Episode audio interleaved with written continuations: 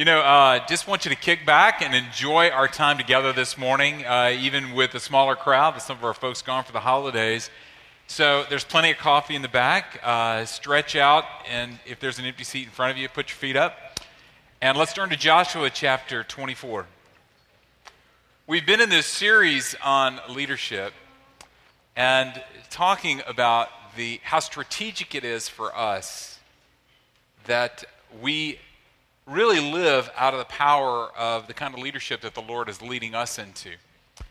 And so we've been unpacking that through a lot of different ways. We've been talking about the, the, the importance of being good followers, finding significant mentors in our lives, and following the right kind of people. We've been talking about learning how to see as leaders, learning how to listen as leaders, learning how to live in the now, learning how to worship, learning how to pray. I mean, we've been talking about all this this fall. And this is our last sermon on uh, leadership that we're ever going to give ever here at Midtown.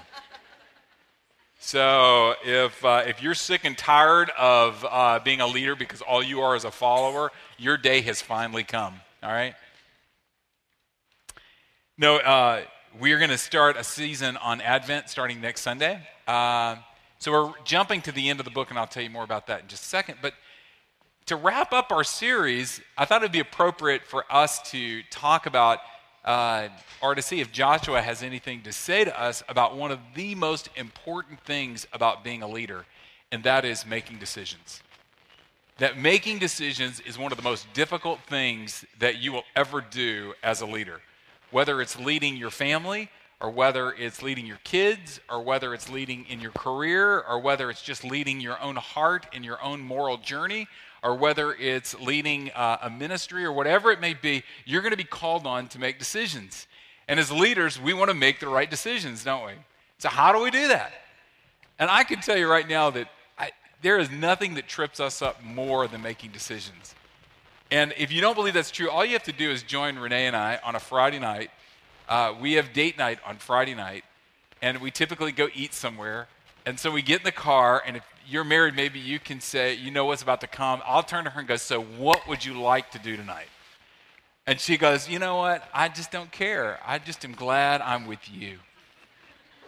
Oh, honey, you know, thank you. And she goes, you're the most awesome man that ever lived.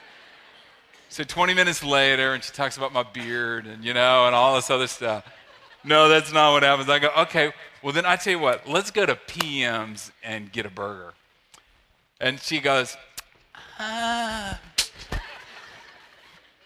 no, I don't want to do that. Okay, well, what would you like to do? Anything you want to do. Because you are awesome and your beard is glorious. And, well, I tell you what, then, let's go over to Mafioso's and let's eat some pizza. Ah, no. You know, have you ever been in that scenario? And so making a decision then turns into an argument. And then we pull up stuff from 10 years ago. And I'm saying, and then your mother. And then she goes, well, your father. No date. Decisions are critical. And you ought to be around when we're trying to decide what movie to go to. That's impossible. I'm exaggerating a little bit, but it is hard, isn't it? And it's, it, that's all funny, but it's not funny when we've got to make decisions about, like, how do you make decisions about your dating life? Whoa. You want to talk about some important decisions there because the wrong decision there can be disastrous. Or how about when it comes to your kids? How do you make decisions about your kids? What about your business? Do we spend to grow? Do we grow to spend? I mean, how do we make those kind of decisions? How about your sexuality? How do you make decisions about your sexuality? Or how about money? Does your money make decisions for you, or do you make decisions for your money? Call your local broker. how do you make those kind of decisions? And we could go on and on and on. Making decisions is important. I came across this story this week. I thought you guys would appreciate it. This is a story of a woman named Ruth Handler who owned a small toy company back in the early 50s. And she was approached by ABC television And these executives came to her seeking sponsorship for a new weekly show. And they asked her if her company would buy a one year sponsorship for a half a million dollars. The problem was the sum net worth of her company was a half a million dollars. And she knew that if I made this decision and this decision failed, our company's going bankrupt and it is no more. What should she do? Well, let me tell you what she did. Let me tell you a little bit about television at that time, though. Because here's the environment that Ruth had to make this decision in is that the power of television and its advertising was really un- misunderstood or it wasn't understood well at all. Back in 1949, which was just a few years before she was forced to make this decision, only 2% of people in the United States had televisions in their home. Now that exploded, and by 1962, 90% of people had televisions in their home. And now we carry televisions with us everywhere we go. Well, here's the funny thing about the toy industry they hardly advertised at all. Most were content to run a few promotions in big cities just before Christmas. Nevertheless, within an hour of getting the call, Handler sat down with her husband within one hour and made the decision that they would go back to ABC and say, Yes, we'll do it. That crazy? She's betting it all, roll of the dice. It was really a radical move. Because let me tell you why it was radical. Because instead of betting on a new toy, Handler had bet the company on a whole new concept.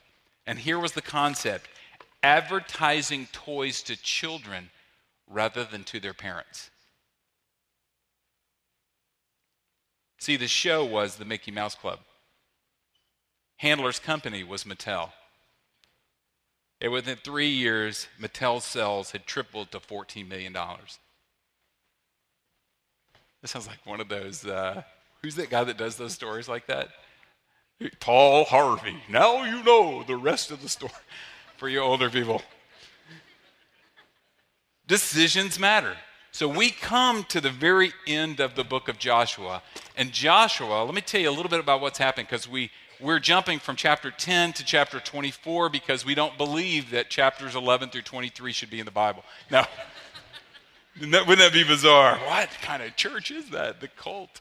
Uh, no, I'd encourage you to go back and read. It's a great, they're great chapters. They're about how Joshua and his uh, forces went into the southern region of the promised land and they began to conquer and they began to face these kings and the alliances had come together and they defeated those alliances and then they moved their forces to the north and they began to conquer and they conquered the entire promised land according to the promises of God. And then they began to disperse the promised land up into 12 tribes, the 12 tribes of Israel. And now he's administrating over this great land called the promised land and Joshua is about to die. He's 110 years old, and he, he gathers all the elders and the leaders of the people together to give them his final word. Joshua 24, verse 14. Here's the final words of a man who was born a slave, who became the pastor of Moses for 40 years. He became Moses' servant, and then was raised up from a slave to a servant to now a military general and now ruling over a country. You want to talk about this guy having some real life changes? Listen to what he says in verse 14, his final words. Now fear the Lord and serve him with all faithfulness. Throw away the gods your ancestors worshiped beyond the Euphrates River and in Egypt, and serve the Lord. But if, this, but if serving the Lord seems undesirable to you, then choose for yourself this day whom you will serve, whether the gods your ancestors served beyond the Euphrates or the gods of the Amorites in whose land you are now living. But as for me and my house, we will serve the Lord. Joshua is looking at all the leaders of all the tribes that are ruling this new country, and he's saying, You have got to make a decision. You have got to make a choice. Choose this day whom you're going to serve. But me and my house, we're going to serve the Lord. And this word that he uses, choose, if we understand Hebrew correctly, and the tense that it was written in, it's not just make the choice right now. This is a choice that continually needs to be made.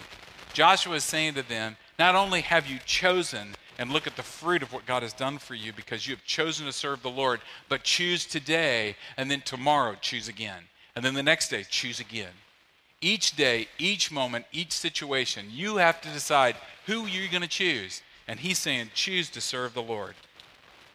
Because what Joshua is really making clear to these leaders is do you know what your purpose is? Do you know what your mission is? Do you understand why you've been put in the position that you're put in? Leaders, people, Midtown, do you understand your purpose? Because every decision is based on what we understand our mission to be. Every decision that you make comes from somewhere. And every decision that you make comes from what you understand your mission to be. And we must be clear on the mission that we're on. When we don't know what our mission is, we're like the, uh, the folks that, that are, say they're great archers, you know, and they shoot the arrow and then they go find the arrow and paint a target around it. You know, I can hit anything with my arrow, and that's usually what you hit when you don't know what you're aiming at. We must know what our target is. We must know what our mission is. Leonard Sweet, in his book Lead, he puts it this way Leaders are driven by a passionate inner music that leads others to find the passion of the music that beats inside of them. Let me put it this way if music meant mission, leaders are driven by a passionate inner music mission that helps others find that passion in their mission, that music that beats inside of them. For example, and he gives some examples like Southwest Airlines, they make it very clear that we're not in the air travel business. They're in the freedom business. Please come in. Someone's knocking. When the Lord is knocking on the door of your heart. Thank you. Southwest Airlines, it's not in the travel business, it's in the freedom business. Now think about that. If you're an executive with Southwest and you say to yourself, hey, travel is not our business, freedom is our business. Would that change the decisions that you make? The appropriate response would be yes. Okay. How about Fannie Mae? It's dangerous to use them as an example, but I'm going to anyway. They would say that they're not in the mortgage lending business, then they're American dream business or the American nightmare now, all right? But prior to the nightmare, they were in the American dream business, meaning they didn't see themselves as just giving mortgages. They, gave, they see, saw themselves as helping people fulfill their dreams. You see how knowing the difference between those two things would determine how they would run their business? So, what is your mission? Do you understand that understanding what your mission is is the key to answering all the questions that you're going to be faced with as a leader? It's crucial. See, what Joshua is saying is that we are in serving the Lord business. That is our mission.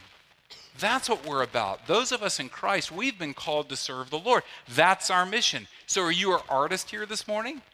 Your mission is not art. Your mission, if you're in Christ, is to serve the Lord, and you do that through art. Are you a mom here this morning? Your mission isn't to be the best mom that this world has ever seen. Your mission is to serve the Lord, and the role in which He has called you to serve Him is by being a mother. If you're a business leader here this morning, do you think that's your mission to grow the biggest, best company you could possibly do and avoid failure at all cost? Wow, how can you possibly do that? That would drive you insane.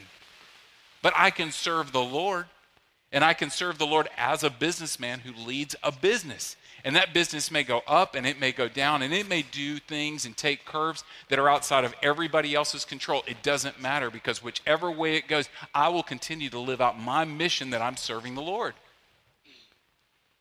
Are you married here this morning? What's your mission in your marriage? Is it to make your wife happy? That's impossible. it's a failed mission. My mission certainly is not to love my wife. It's not to give her all the things that she needs. It's not to celebrate her. It's not to encourage her.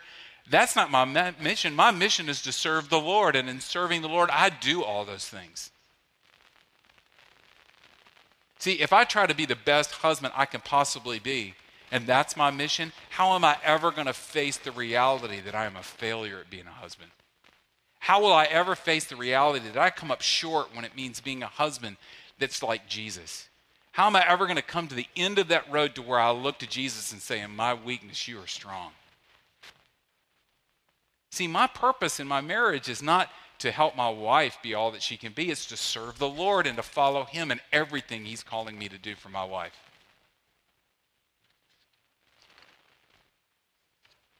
This is huge. Because the first question before any question as leaders is who am I choosing to serve?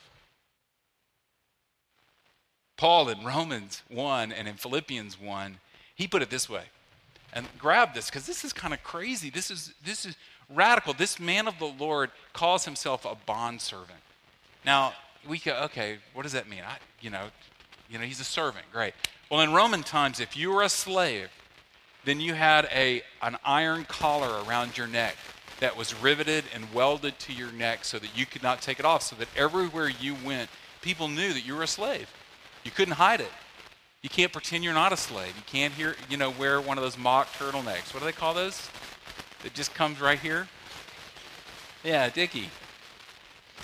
I need some of those. You can't, you know, you can't get away with it. When Paul said, I'm a bondservant, what he was literally saying is, I have taken up a broken collar and I've put it around my neck and I've held it into place with my own hand. And I hold it into place. I choose this collar because foremost, foremost and most important, I am a servant of the Lord. And I want the world to know it, whether I'm taken advantage of, whether I'm cheated, whether I'm beaten on the road and robbed, whether I'm arrested, whatever may happen to me, even if it leads to my own death, I hold this collar onto my neck willingly because I know that this is my mission in life. Wow, That's, that's radical. Well, Joshua knew that if there were some of you in this room, or if there were leaders in that place that had gathered around him that day that were saying, I'm willing to go there. If you're willing to go there, if you're willing to say, Yes, I will make that my mission as a leader, when it comes to making decisions about every area of leadership, first I must ask, in this decision, who do I choose to follow? Who is it that I'm serving? Joshua knew there were going to be obstacles to that. He said, Throw away the gods your forefathers worshiped. Joshua was saying that there is something that has to be taken off before that we can put that on. And you say it was idols. And he's saying that to us today too, is that we need to take off our idols. We were talking about this in the Gospel 101 class this week, and I just chuckled uh, Friday when the Lord just seemed to kind of merge these two things together. But in Colossians chapter 3, verse 5, it says, Put to death, therefore, whatever belongs to your earthly nature sexual immorality, impurity, lust, evil desires, and greed. All these things that he's saying, hey, take those things off. Those aren't a part of who you are in Christ now. And then he tags this on the end, which all of them are, are idolatry. All of the sins are idolatry. And what's radical about Paul saying that here and to us is that Paul is saying that every sin in your life and every sin in my life is birthed out of an idol that we worship. Really?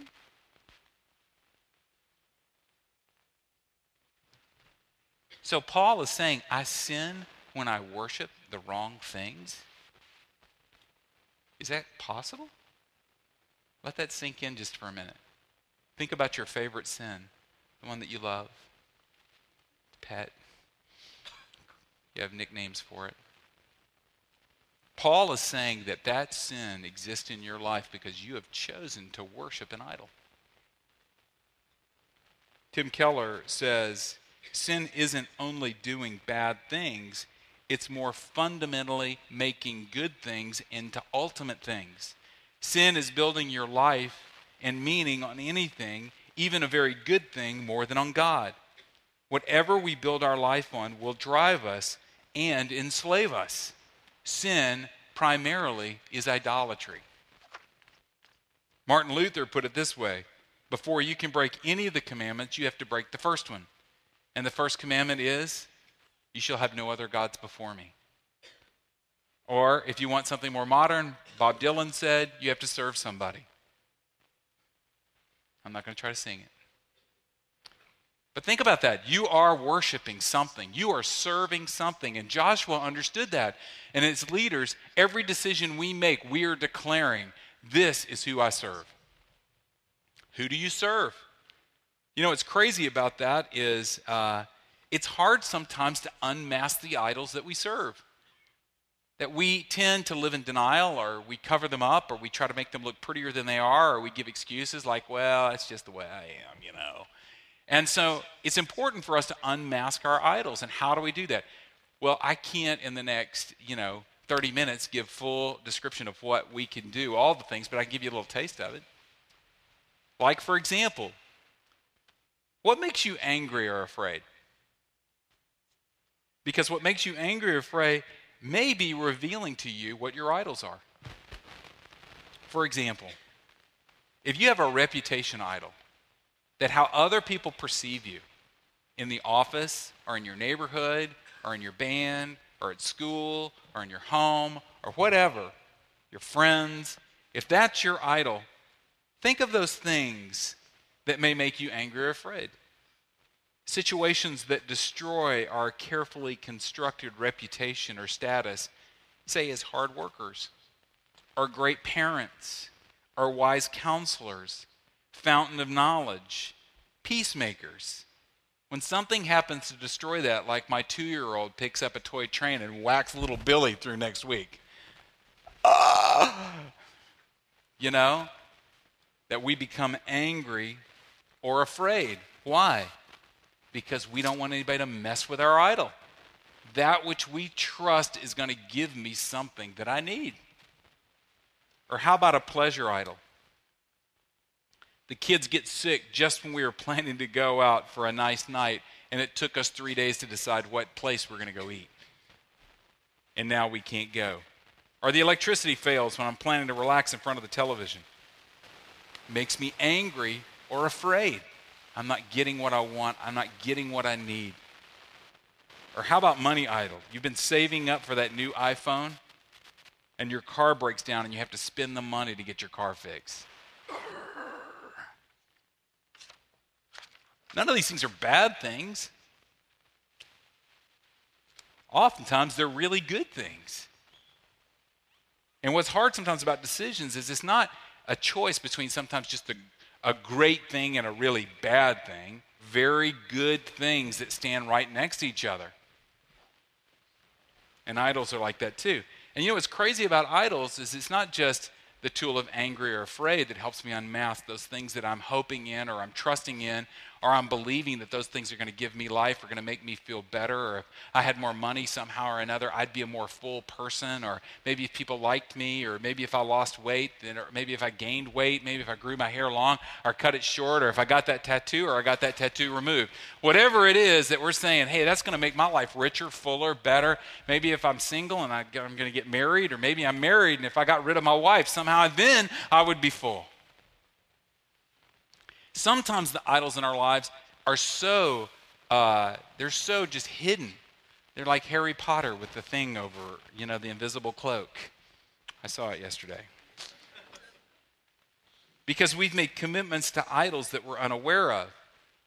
Like I grew up in a family system that, that dumped a dump truck load of idols onto my life. And it's like our accent sometimes, that we can't hear our own accent, but our family gave it to us. And our family systems sometimes dump a whole dump truck full of idols into our laps. Like I grew up in a home, for example, that uh, one of our idols was control. And how did we control? Emotions were bad. The only emotion that was ever accepted in our home growing up was happy or laughter. You know? All the other emotions, nobody had time for. And you had to get those things under control. And so everybody had control. And that became an idol, to where it became a difficult thing to put that idol down, to walk into the full blessings of being blessed by God, to understand that our emotions are a gift from the Lord. And they're great signposts that show us to our hearts and the things that matter to us and the things that God's putting a fire and a passion and a music in us.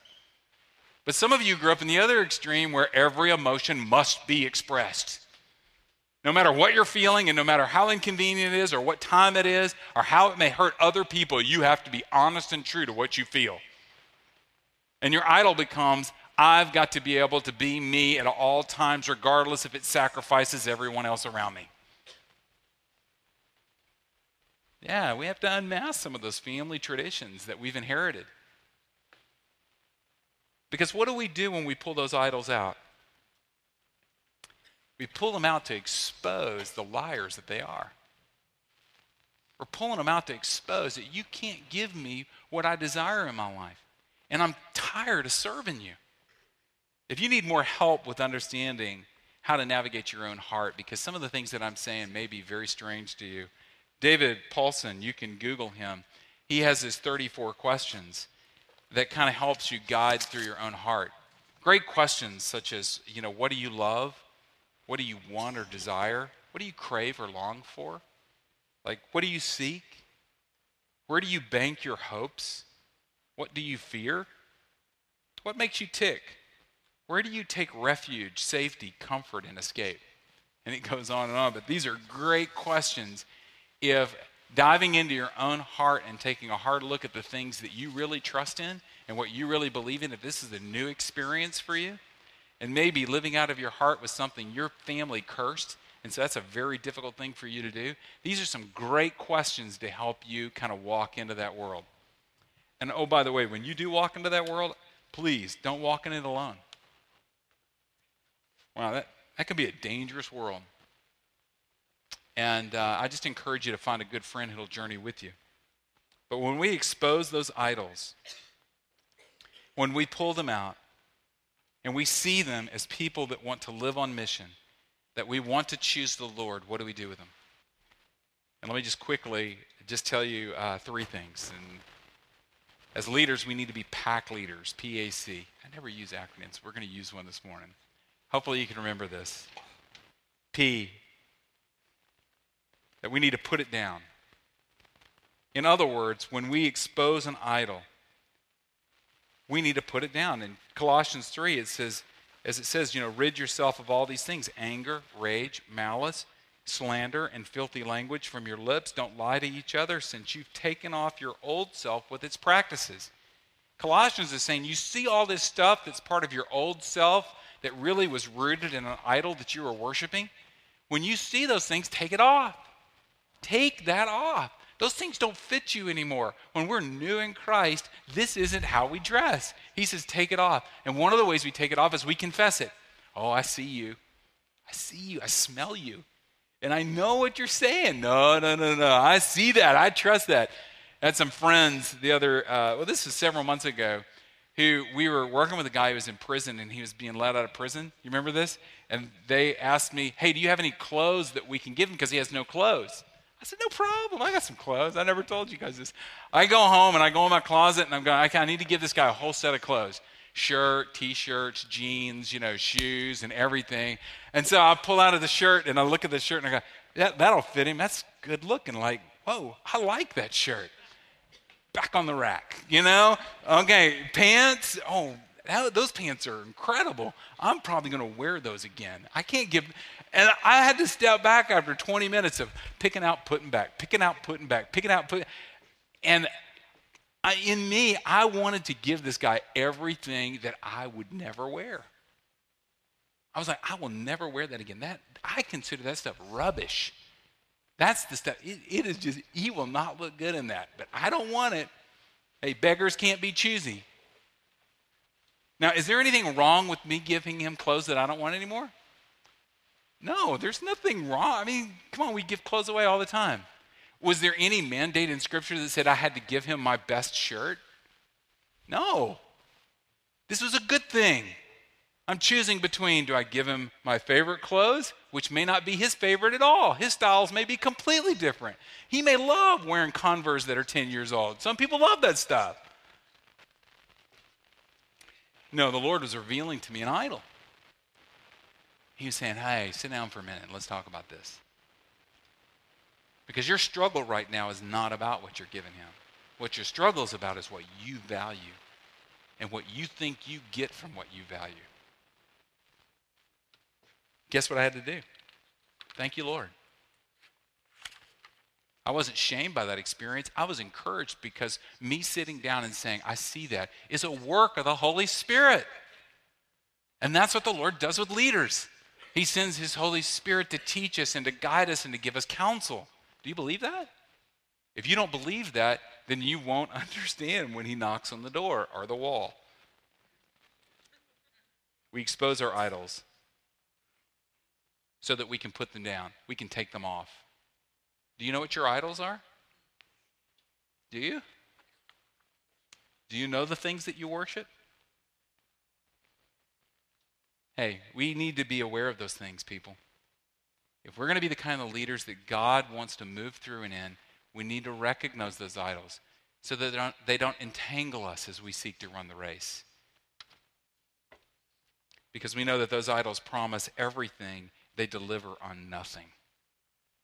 The second thing in our pack, we put it down and then we acquire the promises of God. Let me explain. In that same passage in Colossians, it goes on to say, Put on the new self, which, being, which is being renewed in knowledge in the image of, crea- of the Creator. We don't just take off, now we put on. And what are we putting on? We're putting on the promises of God. We're, we're putting down the false promises of idols and we're putting on the true promises of God. And all the promises are yes in Jesus Christ. If you go back to that passage in 24, chapter 24, verses 16 through 18, the people respond to Joshua and say, they began to tell him, these are all the things the Lord has done for us. You know, he, he says, you know, he's brought us up and our parents up out of Egypt. They brought us out, you, the Lord brought us out of the land of slavery. He performed these great signs before our eyes. He protected our entire journey and among all the nations through which he traveled in verse 18. And the Lord drove out before us all the nations, including the Amorites who lived in the land. We too will serve the Lord because he is our God. You see what they did? They remembered all the good things that the Lord had done for them. Because that's one of the ways that I put down or take off my idols and I put on the promises of God by remembering what he's already done. Because what is a promise? It's in the future. And the way I put on a promise with joy, even in the midst of suffering, is by remembering what the Lord has done in my past. It's a beautiful thing because all the promises are yes. At the cross, something profound happened at that cross. It wasn't just that the Lord forgave me of sins and cleaned me up, He did that. But then He went into the ground and then He rose to newness of life so that I too can live a new life. Here's the profound, powerful thing about this is that when Christ rose, he declares that those of us that are in Christ, we are co heirs with Christ. We now stand in the position of sons and daughters. We've been brought into the family of God, but not just any position of son and daughter. We are standing in Jesus' position of son and daughter. So, that's why it says in 2 Peter 1 His divine power has given you everything you need for life and godliness through your knowledge of Him who has called you by His own glory and goodness. If you heard nothing in there, what it said is He's given you everything you need. Really. Now listen to the rest of this. Through these, He has given us His very great and precious promises. Why? So that through these promises we may participate in the divine nature having escaped the corruption in the world caused by evil desires, i.e., idols. The promises help us to participate in the divine nature. This is why we grow in our knowledge of the Lord, why we come and submit ourselves to teaching and say and open up the Word of God, because we want to know more about the promises. Because let me tell you something if I don't know I have something, that's the same as the person that has nothing. If I don't, I could be, I could have all the promises of God. But if I don't understand that I have any of those promises, I will live my life like the, life like the person that has none of the promises of God. The other day, Joel, uh, y'all may know him, one of our pastors in our network here. He came into my office and he goes, Man, have you seen my keys? no. Do I just look like the key depot? I, I, why would I have your keys? He goes, Man, would you check your pockets and see if you have my keys? Check your pockets. Why? I'd never drive your car. I'd never go in your office unless you're in there. Like, look, no, nothing. And he's like, man, they just disappeared. You sure you don't have my keys? I said, I swear to you. So he walked home that day from the office. He had no key, and he walked to work the next day, even though I offered to give him a ride. No, I walked. You sure you don't have my keys? That night, all right, no, it was the next morning. I was drinking coffee and digging through my backpack, and guess what I found in my backpack? Joel's keys. Ah, I cannot tell you how much I hated texting him and going, dude, found your keys. he, he, he texts back, dude, where did you find them? dude, count your blessings. You see, I had his keys, but I didn't know I had his keys. And guess what? Not knowing I had his keys was the same as not having his keys as far as it applied to Joel's life. And so, as believers, as Christ followers, if I don't understand that I have the promises of God, if I don't understand that, I will live my life like I have no promises of God. If God says to me, I will give you everything you need for life and godliness, then when my life comes up short and the needs that I think I need, I can rely on that promise and say, God, you've made a promise, and I trust that you're giving me everything I need. I rest in that. He is my provider, right? But if I don't know that I've got that promise and I come in need, oh, those idols, they're so beautiful. Everything I could ever want. See, we know if we embrace the promises, these things are no longer at stake. My reputation, my identity, being loved, being profoundly loved, being filled with love, loneliness, worthiness, strength, on and on and on. Those things are not at stake anymore when it comes to me running a business. Those things aren't at stake anymore when it comes to finding a spouse. Those things aren't at stake anymore when it comes to making my marriage work. Those things aren't at stake anymore when it comes to me raising my kids. Those things aren't at stake anymore when it comes to me dealing with my own moral life and how I'm living my life before the Lord. Right? Right? Okay. So the last thing we do, PAC. We don't just put it down, we acquire the promises of God. And the third thing is we call, we cry. Proverbs 3 5 through 6. Trust in the Lord with all your heart. Lean not on your own understanding. In all your ways, submit or acknowledge or call to Him, and He will make your path straight. You hear that promise? We acknowledge Him, and He will make our path straight. Let me give you this last story, and then, then we're going to close. Three months ago, our session began to meet to answer this question Does the mission statement of Midtown best represent the mission that God has called us on? And uh, we began to wrestle with that. And your session, the leadership of this church, believes that God wants us to do everything by unanimous decision. That when there's something laid on the table, if we're not unanimous about it, we believe that God is calling us to a season of prayer and fasting until God unites us or stops us. I know, it's so inefficient, isn't it? and let me tell you, in this case, it stunk big time because we were divided. We could not decide as a unit how to move forward with this. Three months. Long conversations, long meetings, long times of agonizing, tearing over words, and wrestling. And guess what happens when, uh, when you have to wait? You begin to doubt whether or not you trust. I'm not talking about the Lord, I'm talking about each other. So God began to do something remarkable in this process of us wrestling for three months about what He was leading us to do. He was showing us something that is profound that we needed to embrace as leadership here at Midtown. You know what it was? The opposite of love is not hate. The opposite of love is efficiency. And God needed to work something into the life of our leadership that was not going to be efficient. And it was profound because it brought us back to realize that our mission here is to serve the Lord. So I can promise you, three things. If you acknowledge that the Lord is Lord over your leadership and He promises to make your path straight and you rest in that, three things are going to happen. You are going to rest. I just said that twice, I know. You're going to rest. You're going to know peace.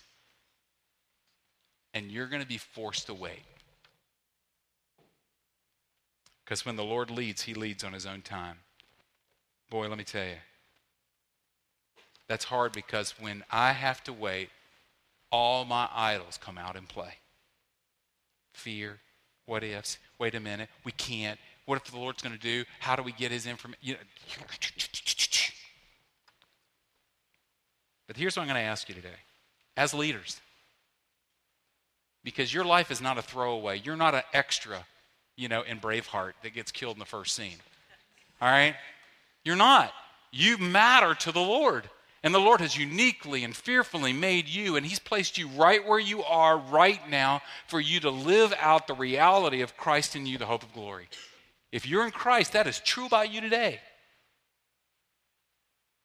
Will you dare to lead?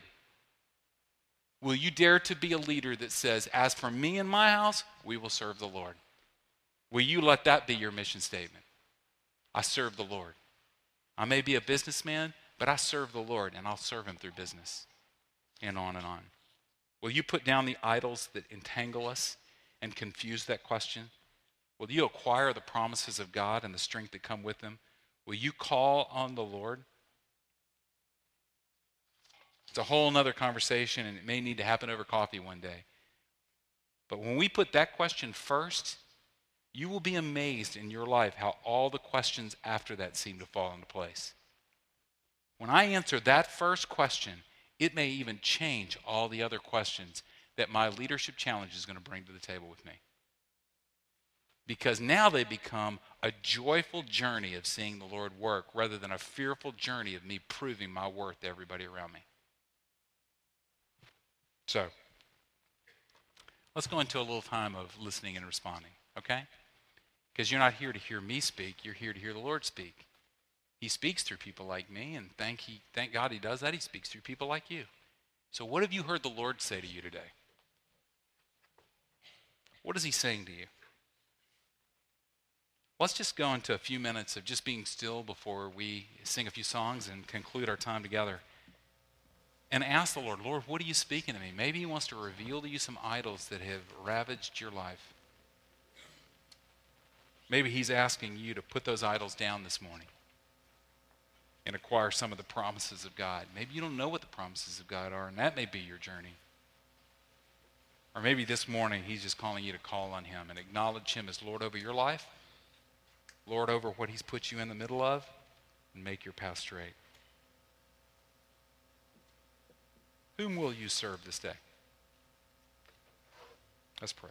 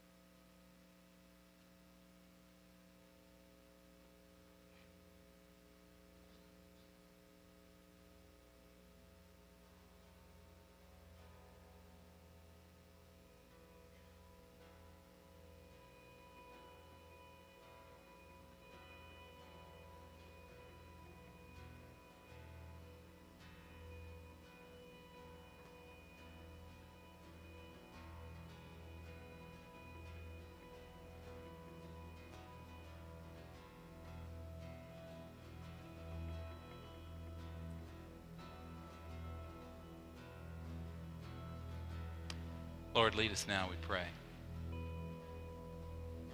And we just want to acknowledge you as sovereign Lord over this world, over this universe. You're the one that has put every star in its place, and you know each one of them's names. You're the one that, uh, that all of earth and creation knows your name. And they praise you day and night. Lord, you are the one. that has made us. You're the one that has brought us here to this place, and now you seek to meet us. Lord, this day, help us to choose you. Help us to lean in, Father, and confess our need and our desire to put down those things that have ravaged us, those idols that promised and have not only not delivered, but have abused. And let us step into the love of our Father through your Son, Jesus Christ. And in that, we praise you, Father. We give you the glory. In Christ's name.